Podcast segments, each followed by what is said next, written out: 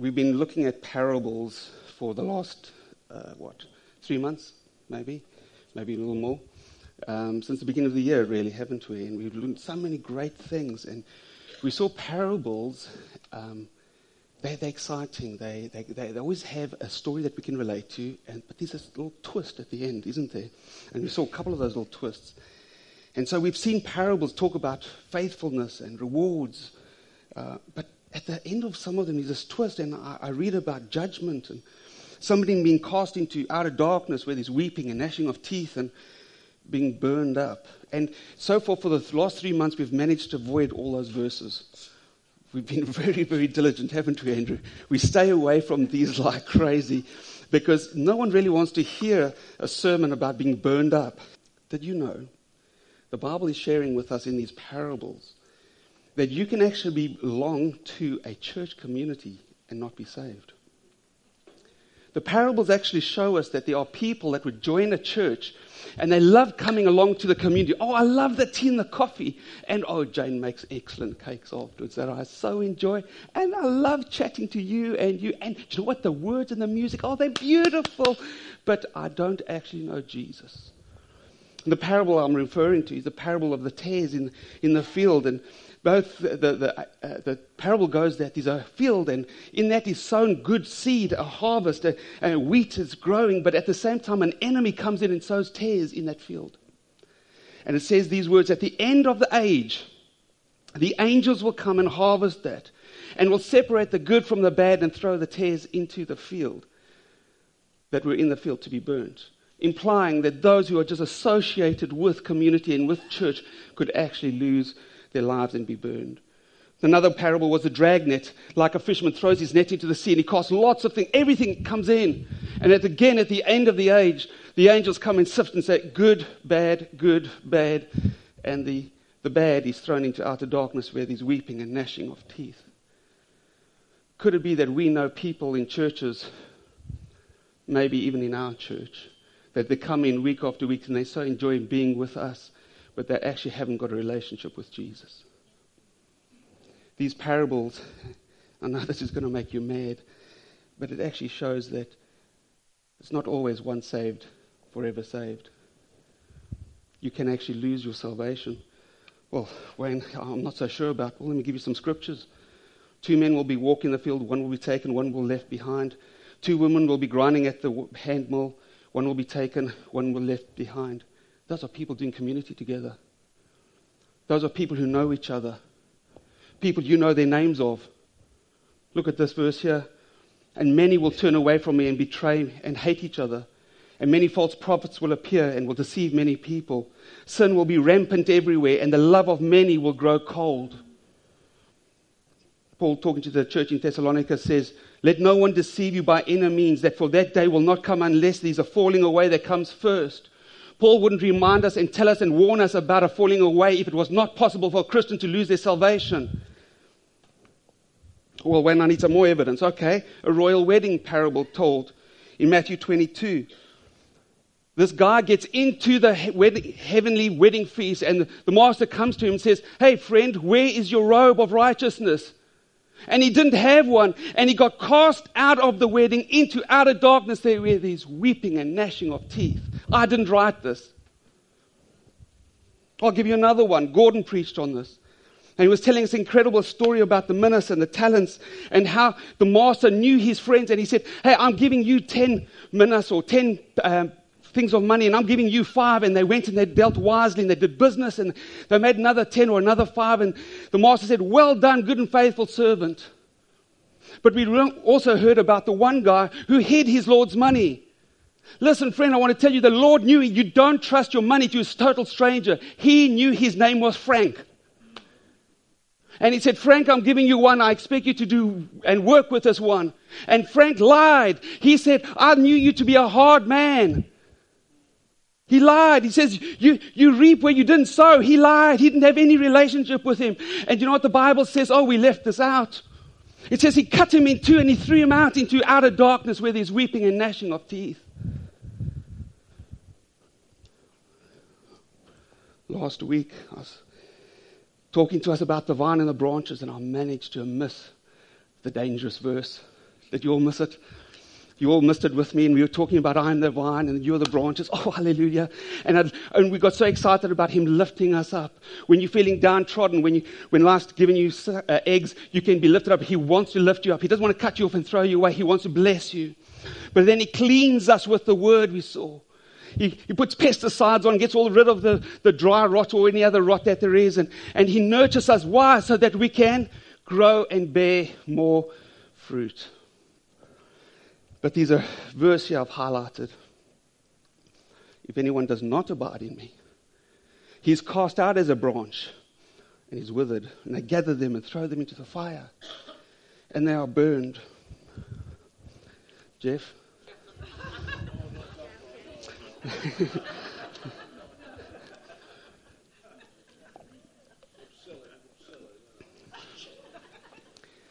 this branch at one stage was hooked to the vine. It was connected.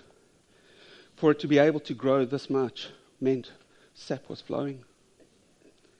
But this branch refused to be purged and cleaned by the word, refused to be obedient to the Holy Spirit, so it got dry. And if you go up to a tree and you shake it, it's the dead branches that fall out. And now this branch is dry. I'll put them there. It was once connected to the vine. I don't care which way you look at it and cut it. There's no such thing as once saved, forever saved. Now that I've got you all mad with me, I'd like to tell you a little story. I'll cheer things up a bit. I was very blessed last month. My son Andrew, he married his the love of his life. Her name is Anna, and I was enraptured in their wedding process. A year earlier, they met, they got engaged, and Claire and I, we were, man, Andrew loved us so dearly, but then he met Anna, and we never heard of Andrew again. We'd text him, he wouldn't reply. He, he, had, he was obsessed with this beautiful girl called Anna. And they got to know each other. They went out on dates together. They actually came to our house so she could meet me, oh, and Claire as well. And, and, and Andrew went to her parents to meet the, the, the in laws. And I know they're listening, so hi, Sue, hi, Liz, and hi, Steve. Uh, guys, doing well. Uh, they got to know each other. Then we all got summoned to the wedding. We went up to the tithe barn and we spent a week there. And you're not going to believe it. A couple of days before the wedding, Andrew and Anna called the entire wedding party. They gave us a document, five pages thick, of instructions you're going to do this, and you're going to do this. And at 7 o'clock, you go there. 8 o'clock. I'm not lying. Every single minute was accounted for. We all had jobs. This wedding was planned to perfection. The bride had missed nothing. Even on the wedding day, I was up at 6 o'clock in the morning. I grabbed Andrew. We shot off to the wedding venue. We put up flowers with Claire, and we made sure the florist was there, and the, and the DJ was there, and everyone was there. And we, we checked everything was happening. Then we quickly came back. We got our suits on. We got dressed, and then we got tidied up. And they fixed us the night before till late, wee hours. They were adjusting the suits, you know, the, the length of your pants because they were too long and our, our collars weren't right and our shirts weren't right. It, there was perfection. And then came the glorious day in the final moment as we watched the bride walk down the aisle. And there's my son blubbering. So you're so happy, you were so in love. Tears were flowing. The best man was crying. The bride starts crying and everything like this. And, and we worshiped the Lord together, and we had the most incredible wedding that we've ever. Then we partied, we partied, we had so much fun. I tell you, the DJ was amazing. I've got to recommend this guy, uh, Joshy B. He was uh, incredible, and, and we had so much fun. And then we let them all go. We were so happy when they left. When they went on honeymoon, mom and dad could sleep. Finally. What reminds me of a story in the Bible, another wedding. Let me just tell you about the Jewish tradition. First of all, a marriage contract was signed between the bride's parents and the groom's parents, and the dowry was paid and given over, and that started the betrothal or the engagement period. Well, for the Church of Jesus Christ, we're the bride of Christ. The dowry that has been paid was the blood of Jesus given to the Father. We are now engaged to be married to Jesus. Anyhow, the, bride, uh, the bridegroom in the Jewish tradition, accompanied with some male friends, he would leave his house at about midnight and he'd go down the road making a parade with torches and making quite a, a, noise. And the bride would be waiting and ready, waiting for him. And she'd see him coming and she'd say, He's coming, he's coming, coming. They'd all get ready. They would then join in the process, in the procession, and they'd join the groom. They'd turn around and they'd all go back to the groom's house where they would then have their wedding feast, which would last several days. Uh, three or four days at least, like we read in the book of Can- uh, in the story of Jesus at the wedding in Cana, Galilee. And we believe that signifies Jesus coming back for his church and rapture, rapturing us and taking us away. Now, the story that I want to like to tell you is about 10 bridesmaids. It's recorded in Matthew 25, and you're welcome to read it there and there, but I'm going to leave it over here. Please go and read it back at home. Some homework for you. See, the story goes about 10 bridesmaids. Five of them were wise and five were foolish. The five wise ones had their oil in their lamps, but they took extra jars of oil with them. The foolish ones, they only took their lamps with them and they had no extra oil whatsoever. And the, the groom was delayed coming because they didn't know when he was going to come. And finally, when he was coming and they heard him, the shout came out, He's coming! They all got up and they, they were fast asleep at that time. So they woke up and they started to trim their lamps and everything. And the wise ones had extra oil, so they, their lamps started shining brightly again. And they went in with the groom to the wedding feast. But the foolish one said, Oh, give us some oil, please. We need some light as well. And they said, give it. No, no, no, we can't give you ours because then we won't have enough. Go and buy some for yourselves. So off they went to go and get extra oil. And while they were away, the bridegroom came and went into the wedding, feast. And they came knocking on the door and said, Lord, Lord, open to us. We want to come in. And he says, Depart from me. I don't know you. And my goodness, the story of these 10 bridesmaids is really quite uh, challenging and, and, and it's got a lot of, and listen, if you want to disagree with me, please, by all means, because I know great theologians who can't agree on this story. So I'm going to give you my uh, sequence of events or what I believe the Holy Spirit has shown me.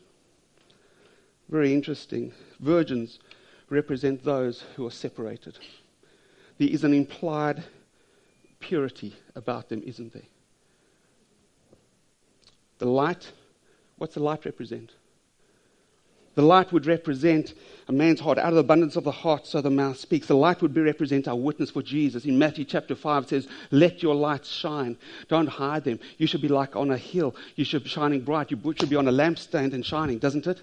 That's what the light is. But the oil, the oil always represents the anointing of the Holy Spirit, always. And it's the oil that makes things work. You know that in a motor car, you have to put oil into your engine. If you don't have any oil in the engine, then the, the, the crankshaft won't work and the pistons won't go up and down properly and it's not going to work. You need oil. So oil is representative of the anointing that makes the kingdom work. You can try and prophesy on your own and talk in tongues on your own, but you need some oil. You need some anointing to be able to do that properly. You need the oil. It's out of the, the, the oil that saturates the the wick of the heart that will cause the light to shine. That's what the oil represents. The wise ones, they had extra oil. Yes, they were asleep.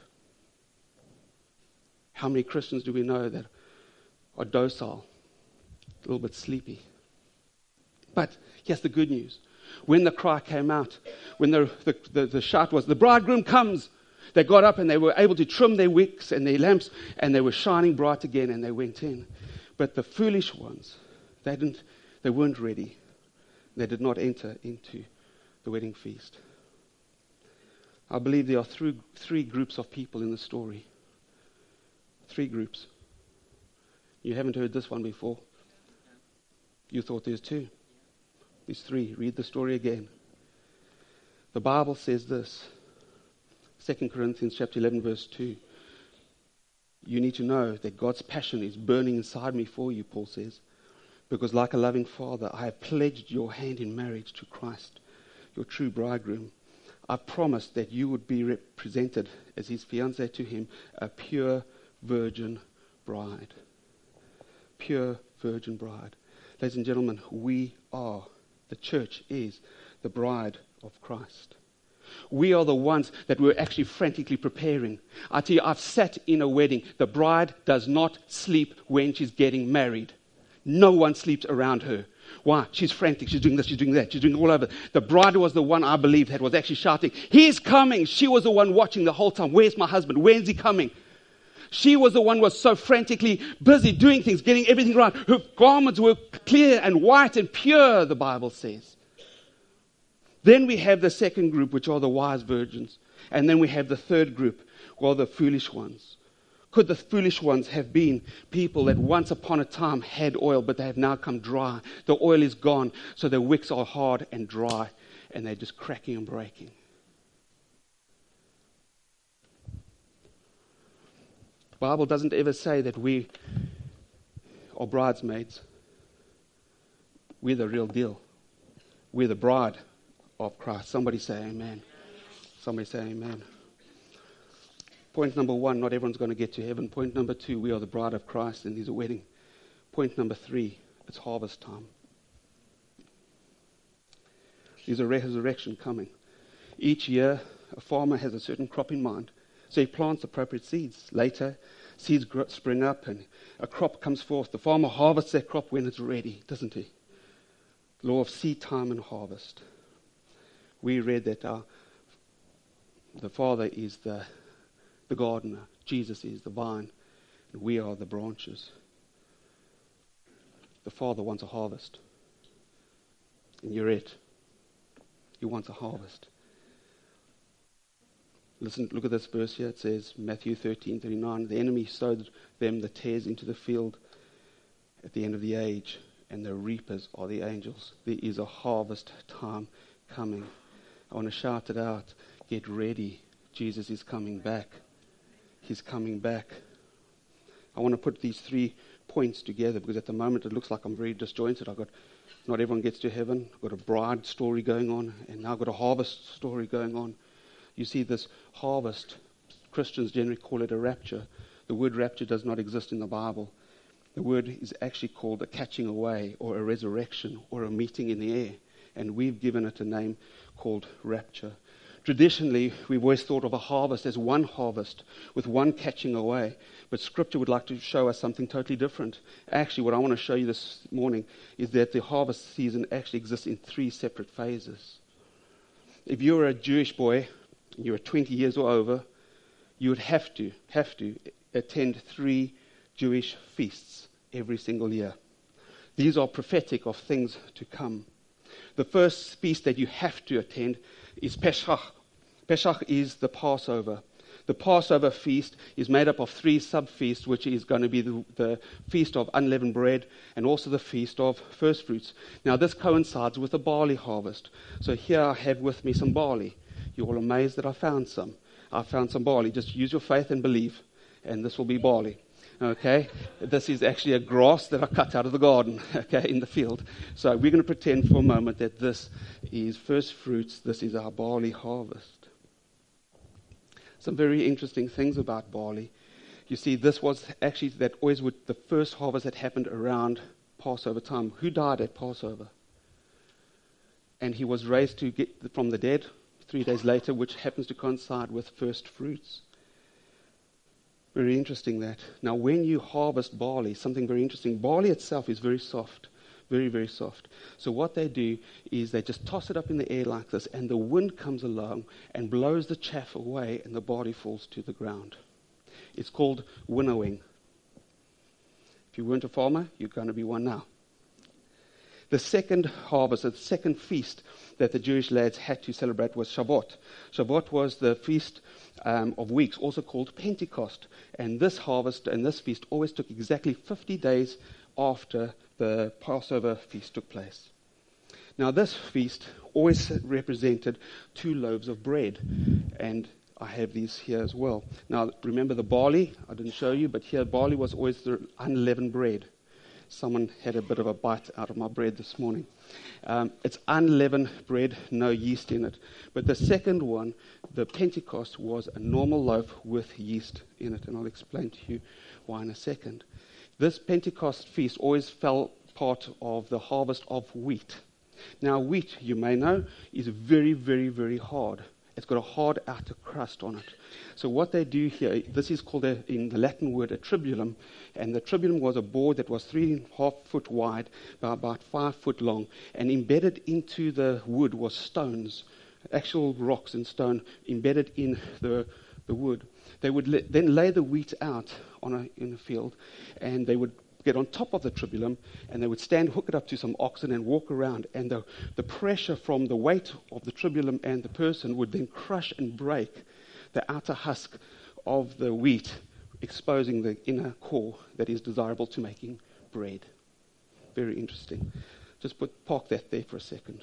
The third harvest, I hope I get this right, Sukkot we'll just stick with the interest, the, the English words, okay? Sukkot, which is the grape harvest, and I have some lovely fresh grapes right here for us. Now, the grape harvest, you can't, you can't throw in the air and hope the wine comes out, can you? You can't do that. So, what they do in Bible days, what they would do there to harvest grapes, they would bring them in out of the field and they would put them in that pit area and then they would add a little bit of cho juice or cho jam as they call it into the mix and tread on it and they'd mush it all up. And so grapes are always pressed pressed. And you say wayne what has this all got to do with anything? There were three feasts three separate harvests. At the end of the age these are harvests coming the one harvest that we, the Bible talks about is made up of a barley harvest, a wheat harvest, and a grape harvest. Now, I want to explain these to you in a little bit more detail. When, before you go further, I need a little bit of scripture to prove this. I thought you would say that, so I've got one out for you. Have you ever read in Romans 9, it says, A remnant will be saved. And then Paul, just two chapters later, says, And all Israel will be saved. Hang on, Paul, make up your mind. Is a remnant getting saved or all Israel getting saved? I'm not sure. Is it remnant or is it all? Well, let me explain to you. First of all, remnant would be the barley harvest, which is the first fruits. The first fruits is a little harvest that signifies in saying thank you for the large harvest that is coming. So both are actually correct. They are not contradictory scriptures. Here's another one for you. 1 Corinthians chapter 15. Now, this is exactly out of the Bible. I didn't add anything. I just put in yellow number 1, 2, and 3. The first, it says, but there's an order to this resurrection. Christ was raised from the first of the harvest. Then all who belong to Christ will be raised when he comes back. And after that, the end will come. I said, after that, the end comes. So the first barley goes first, then after that, the end comes, and then at the end, when Christ returns and his kingdom is handed over to God the Father, having destroyed every ruler and authority and power, that's the battle of Armageddon. Then, right at the end, for Christ must reign for a thousand years, and he humbles all his enemies beneath his feet, and his last enemy will, that is destroyed will be death itself. Three distinct phases that we are going to be going through. Are you still with me? Let me put these all together on one slide for you. You got it? Barley, wheat, and grape. Well, the first thing I need to tell you is the barley is the first fruits Jesus was the first fruit of those who had died, 1 Corinthians 15:20 tells us. In Romans 6:11 it says this, if the first fruit is holy, the lump is also holy. If the root is holy, then the branches are holy. Wait, wait, wait, wait. Did you get that? If the root or the vine is holy, then the branches are holy. Who's the branches? I am. Why? Because he is holy. Hello? Come on. He chose to give us birth through the word that we might be the kind of first fruits of all that he created. I want to tell you that you are the first fruit harvest. You are the barley harvest. You are a first fruit. He's coming back first to receive you into his own. But how does he harvest us? How does he get us ready? Remember, barley harvest is also the feast of unleavened bread. There can't be any yeast in it. The Jewish people, they would actually take a feather brush and a dustpan, go around the entire house looking for any crumbs to make sure that there was no leaven whatsoever in the entire house. And this is typically the type of bread that they would have had when they broke bread on the Last Supper. It looks more like a naan bread. And that's why often we use the, that crispy bread to represent no leaven. Now, leaven in the Bible always, always, always, always, always, always refers to sin religious traditions that the Pharisees had or the little leaven that always works its way through, it was always referred to in the Bible as sin. And I've taught on that before. You can go and look at those notes there. So no leaven equals holiness. But we are holy because we're connected to the vine. We are the branches, we are holy because we're connected to Him. When we listened to the, that sermon last week about the vine and the branches, what did it say? When the, the sap starts flowing, he, he corrects us with the washing of His word. Is that right? You are clean because of the word. So when we hear the word, when we start to react to that, we get clean, we get pure. It's getting rid of all the leaven out of us. Every single time the Holy Spirit says, Hey, psst, I don't want you doing that, you say, Done. I'll do it. I'll stop doing that immediately. You're pure, you're clean, you're righteous. You're part of the first. Why? Because you're being obedient, you're allowing yourself to go through the pruning process, the cleaning process, the aerating process. You're connected to the vine. You are not dry. Are you getting this? Oh my goodness, it's good. What, what are the attributes of people that are barley people? Well, they are disciples. They're followers. They're not just Christians. They are, they're actively chasing down, looking for Jesus. The, the, the word a, a, disciple actually means apprentice. That means you're following, you're copying the master. What's he doing? I'll do it. What's he doing? I'll do it. Constantly learning and growing and developing. The barley, I believe, is pre tribulation. Now, you, I said the word pre trib, okay? I said it. Just for those who want to argue with me, I'm not pre trib. I'm pre trib, mid trib, and I'm post trib. I'm all three. And I'm going to show you that from Scripture. There are three harvests. Pre trib. What is the tribulation? Well, his wrath, the Bible says in Rome, uh, Revelation 6:17 says, "For the great day of his wrath will come. Who would be able to stand?" But now 1 Thessalonians 5:9 it says, "God did not appoint us to wrath, but to salvation." 1 Thessalonians chapter 1 verse 10 says, even Jesus who delivers us from the wrath to come. Oh, the Bible talks about us being the church in the end days. Remember the seven letters written to the church? Do you remember that? Overcomers. Can I just give you a couple? I just jotted them down on a piece of paper. To the dead church. Dead. D E A D. Dead. Nothing church. But he says, there are a few of you in Revelation chapter 3, verse 3 and 5. These are a few of you and you have not defiled your garments. And you walk with me, for they are worthy. You're worthy for the deliverance. Let's go on to the next one, the faithful church. Because you have kept my and endured patiently, I will keep you from the hour that is going to come and test the whole world. If you are faithful, you will overcome. He's going to keep you and protect you and take you away. Just remember what happened to Noah. He took him out and hid him in the ark before the destruction, before the wrath of God. Remember, even Lot was taken out of Sodom and Gomorrah. He was protected first before the judgment came. You were not appointed to judgment or the wrath of God. The lukewarm church. I know a couple of lukewarm churches. Jesus says himself, I correct and discipline everyone I love. That's, that's exactly what he said in John 15. I correct you now because I love you. So be diligent and turn from your indifference. Look, I stand at the door and knock, and if you hear my voice and open, I will come in and we will share a meal together as friends. Listen to this those who are victorious will sit with me on my throne, just as I was victorious and sat with my Father. Doesn't Ephesians chapter 2 say we're going to be seated with him in heavenly places and in the ages to come that he might show his glory for us? You should be saying, woohoo! Somebody should be getting excited about now. The next harvest is the wheat harvest. you ready for this? This is the main harvest. You see, the barley was the first fruits. This is the main, this is the mega harvest that's coming. In fact, that scripture, there's a scripture that actually says that in Revelations. I'll just read it to you 7 verse 9, Revelation 7 9. After this, I saw a vast crowd, too great to even count, from every nation, every tribe, every people, every language, standing in front of the throne before the Lamb. That's how big it is. There's this huge harvest that is coming. But now, wheat has this harder outer shell. And that would represent that there's still sin in their lives. Why? Because it's represented by two loaves. See, these two loaves contain leaven in them, yeast. It's permeated through. They are not perfect, they're not totally holy. One representing the Jewish nation, and one representing the Gentiles. This harvest, Pentecost celebration harvest, is for both Jew and Gentile. The tribulum is the Latin word from where we get the word tribulation. When I say that word, there's such a cringe. You like, yes, there's a hard time coming. You see, the Bible talks about leaven and sin issues in these people and says, hey, it's going to be the tribulation that's going to break down that hard outer husk. It's going to purify you.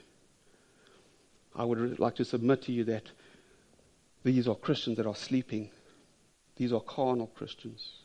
Could these be the, the virgins that had a little bit of oil but needed a bit of a wake up? Or was this the second group, the foolish virgins or bride, bridesmaids that weren't ready? I'll let you decide. Revelation 7:14 Then he said to me, These are the ones who died in the great tribulation.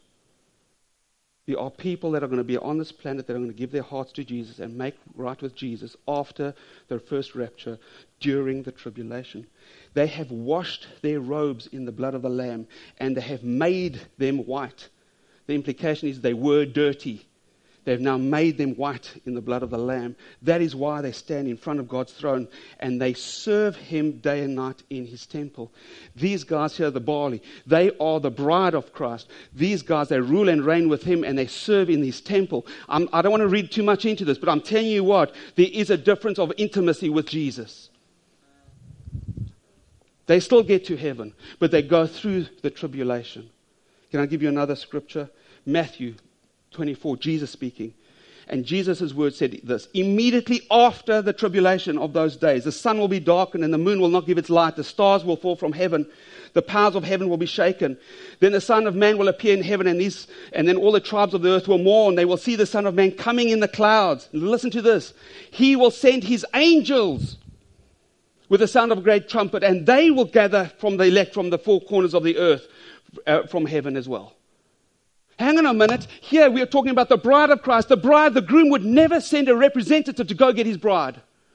I tell you one thing, if my son and daughter in law were getting married and one of them says, No, go get, catch a taxi, they'll bring it across and you will meet over there on honeymoon. What? Not a chance.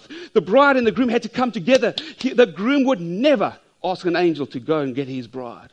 But now we're in celebrating in heaven. During the tribulation, we are celebrating a feast, a marriage feast with him. And then the Bible continues, and I'm going to read it to you in a second. And it says, Now Jesus returns with 10,000 of his angels, Colossians 2 tells us.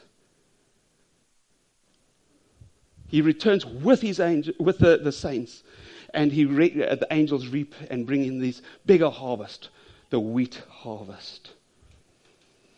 Hmm. That brings us to the third section the wrath of God. These represent the, the tares and the weeds.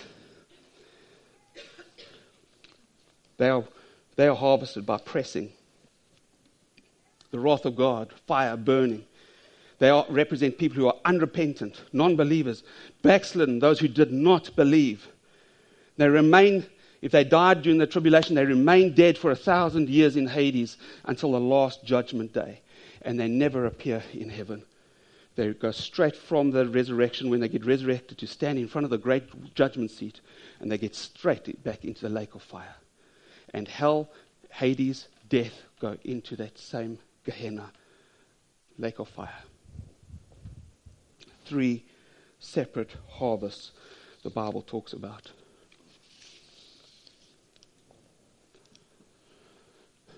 I have I've written a little book, my notes, and I will send them out to you. You need to study these scriptures. It is so clear. I've only given you a fraction of what I've got there. I'd like to read one last passage before we close. This happens to be the end of the book. Revelation chapter 19. In Revelation chapter 19, in one passage, it gives us all three harvests, so you cannot doubt or get confused. Revelation chapter 19, verse 6. We're talking now about barley people, this group over here. And I heard, as it were, the voice of a great multitude, the sound of many waters, and the sound of mighty thundering, saying, Hallelujah, for the Lord God Almighty reigns. Let us be glad and rejoice and give him glory, for the marriage feast of the Lamb has come, and his wife has made herself ready, and it was granted to her to be arrayed in fine linen, clean, clean, no leaven, clean and bright, for the fine linen, represents the righteous acts of the saints. If you carry on reading down, the next verse, couple verses, verse 11. Now I saw heaven opened, and behold, a great white horse. Jesus gets on his horse and he comes thundering out. He now comes down. If you read that, he starts making war with the beasts down there on Armageddon. And all the nations that joined together to fight against Israel, the revived Roman Empire, he destroys them. I'll leave that with you. Somebody say amen. Somebody's got to hear that. Let me read this middle one to you. Verse 20, chapter 20 verse 4. Then I saw thrones, and there was people sitting on the thrones, and judgment was committed to them. I wonder who was sitting on the thrones. Hang on a minute. Wasn't it the bride of Christ that was seated with him in heavenly places on the thrones? And now we're seen here sitting on thrones. Then I saw the souls of those who had been beheaded for their witness to Jesus and for the word of God and had not worshipped the beast, nor his image, nor received the mark on their foreheads, on their hands. And they lived and they reigned with Christ for a thousand years. Oh, I got some good news for you. Even if people might miss this rapture here, they can still get into heaven with the wheat harvest. It's not over. Then the devil enters into the frame and they, they remained dead for a thousand years. Listen to this. The rest of the dead did not live again till the end of the thousand years were finished. This is the end of the first resurrection. Then I saw a great white throne, and him who sat on it, whose face the whole earth and heaven fled away from, and there was no place found for them. And I saw the dead resurrected, small and great, standing before him, and the books were open, and another book was opened, which was the book of life. And the dead were judged according to their works by the things that were written in the book. The sea gave up their dead that were in it. Death and Hades were delivered their dead who were also in them, and they were judged. And then right at the end it says, Then death and Hades were cast into the lake of fire. This is the second death. Anyone who's not found written in the book of life was cast into the fire.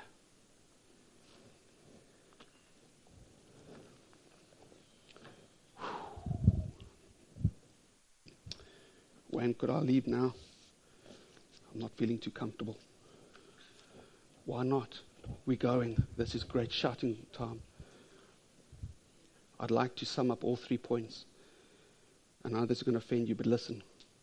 I want to tell you it's not good enough to be associated with church. It's not good enough to be associated with a Christian community. You have to know Jesus as your Lord and Savior. I want to ask you a question Is there juice in your branch? Is the sap flowing in your branch? Or are you dry, ready to be burned? Is your light shining? Are you using your oil for the kingdom? Are you facilitating the kingdom of God? Are you shining and telling others about Jesus? Or are you asleep, resting in your religious traditions? Oh, Wayne, this doesn't sound like grace message to me. This sounds like legalism and law. No, it doesn't, my friend. The Bible is clear. You are saved by grace, and nothing that you can do can get you that salvation. Absolutely nothing. It's only by the blood of Jesus. That's grace. But Paul does say, work out your salvation with fear and trembling. These are holiness that comes, these are sanctification that is required as well. I want to ask you, why do you want to go to heaven? Why? I started asking people in our church, not another church, why? Guess what they came up with? Why do you want to go to heaven? I asked some people. Because I want to escape hell. I don't want to go through the tribulation. And one or two holy people said, because I believe. That is not good enough. Even the devils believe. Satan himself believes. He was the one who talked to Jesus. Every single demon in hell knows who Jesus is. They believe. It is not good enough to believe. It's not good enough just to want to escape hell. It's not good enough to escape the revelation. You need to have Jesus as a personal Lord and Savior of your life. Oh, Wayne, what about Andrew and Anna? Andrew, why do you love me? Because I actually wanted to get away from my mom and dad. I hated living at home. Andrew, why do you want to come and live with me in Bradford? Because I hate Macclesfield. It's a horrible place to live. There's tribulation going on there. I want to get away from that. But don't you love me? Oh, friend, I want to tell you the only reason why you want to get into heaven is to be with Jesus. Did you know that heaven wasn't even destined for you? It was never created for us. We were created in the Garden of Eden with Adam, and God wanted to walk with us in the cool of the evening. It's only because of sin that eh, heaven had to be created and, and sorted out for us. And just by the way, when God takes care of the plan, He's going to create a new heaven and a new earth to be with us again. Heaven wasn't the destination, Jesus is. Do you have a current and up to date relationship with Jesus, or are you out of date and expired past your usefulness date? Many will say, But Lord, I prophesied and cast out demons in your name. Oh, I was praying about this. Jesus says, Depart from me, for I never knew you. Do you know what the Holy Spirit told me? And I'm going to add my own words here. I heard this when I was praying about it. Lord, I used to prophesy in your name. I used to, but now I'm dry. Now I've stopped doing this. And Jesus says, Depart from me and get cast into this flames. Time is up. Do you have a working relationship? Do you know Jesus? Are you in love with Jesus? And I know for us guys, this is hard. I can't understand in my own logical head. How can I be all gushy mushy with Jesus? I, I battle with that. If you're a girl, maybe you can. But you know what I imagine? I imagine going on great exploits with Jesus. I imagine high fiving Jesus all the time. Him and me chilling all the time. We're talking about stuff. We're doing things together. I tell you, I've organized with Jesus. When he comes on his white horse, I'm right next to him. Get me behind me, all you angels. I'm with my man. I'm going to go kick some backside. Man, I tell you, we're talking to each other. We go, there's a relationship there together. Let me go back to my virgin stories. As I've been meditating, I've been dreaming virgins at night. My goodness, I've had to repent of my own dreams. It's consuming me. There is a parable about two ministers Servants of the Most High, they were ministers. One was a faithful minister and one wasn't. Do you know what the difference between the faithful minister and the second one was? The one was, oh, don't worry, Jesus has been delayed. Now be happy, just do the community, just do this, just do that, just do. And the other one was actually preaching the word of God. And oh, i tell you what, that minister that wasn't preaching when the master returned and wasn't saying what he was supposed to, he was chopped up in pieces and thrown out into the fire. Minister! A servant of the Most High. I'm preaching the sermon not because I want to, because I have to. I refuse to stand before the judgment throne one day and say I was too chicken to tell the people about heaven and hell. I'm sorry if I'm long winded, I'm shouting. It's time that you got right with Jesus. Those virgins, Jesus said, Depart from me because I don't know you. Do you know what it means? I didn't have a relationship with you. That relationship had expired. You are now dry the guy who had the talents that Gordon spoke about. He didn't have any relationship with the master. Andrew, Pastor Andrew, was actually preaching and he told us a parable. He told us of the, how a, a vineyard man, the, the boss, hired a guy at 8 o'clock in the morning, a guy at 12 o'clock, and a guy at 5 o'clock. And he paid them all the same salary. And he said, his words were, he, they didn't pay them the peasant's wages of what a picker would have been a reaper in the harvest field. He paid him the same fee as a generous soldier would have been paid the servant that hid his Lord's money in the sand and said, I knew you to be a hard man, he was lying. He didn't know he's Jesus. He says, You reap where you didn't sow. He's lying. He didn't know he's Jesus. His relationship had expired with Jesus. Jesus turns to the thief on the cross and says, Today you'll be with me in paradise. What's the subject of that verse? We all get so, oh, paradise, rubbish. I'd like to reread it to you. Today you will be with me. Oh, by the way, we'll be in paradise. It's the relationship with Jesus that's important, not the destination.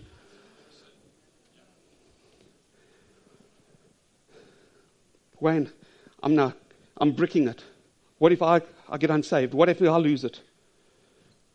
Are you allowed to say that? Well, I just did.